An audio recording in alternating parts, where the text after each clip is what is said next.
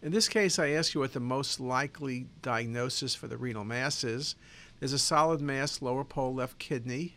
There's no vascular invasion, and there's minimal vascularity, and there's a few faint calcifications.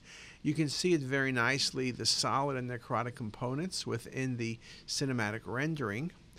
This is not a clear cell because clear cells are very vascular. It's not an oncocytoma. Those are fairly vascular, perhaps with a central scar.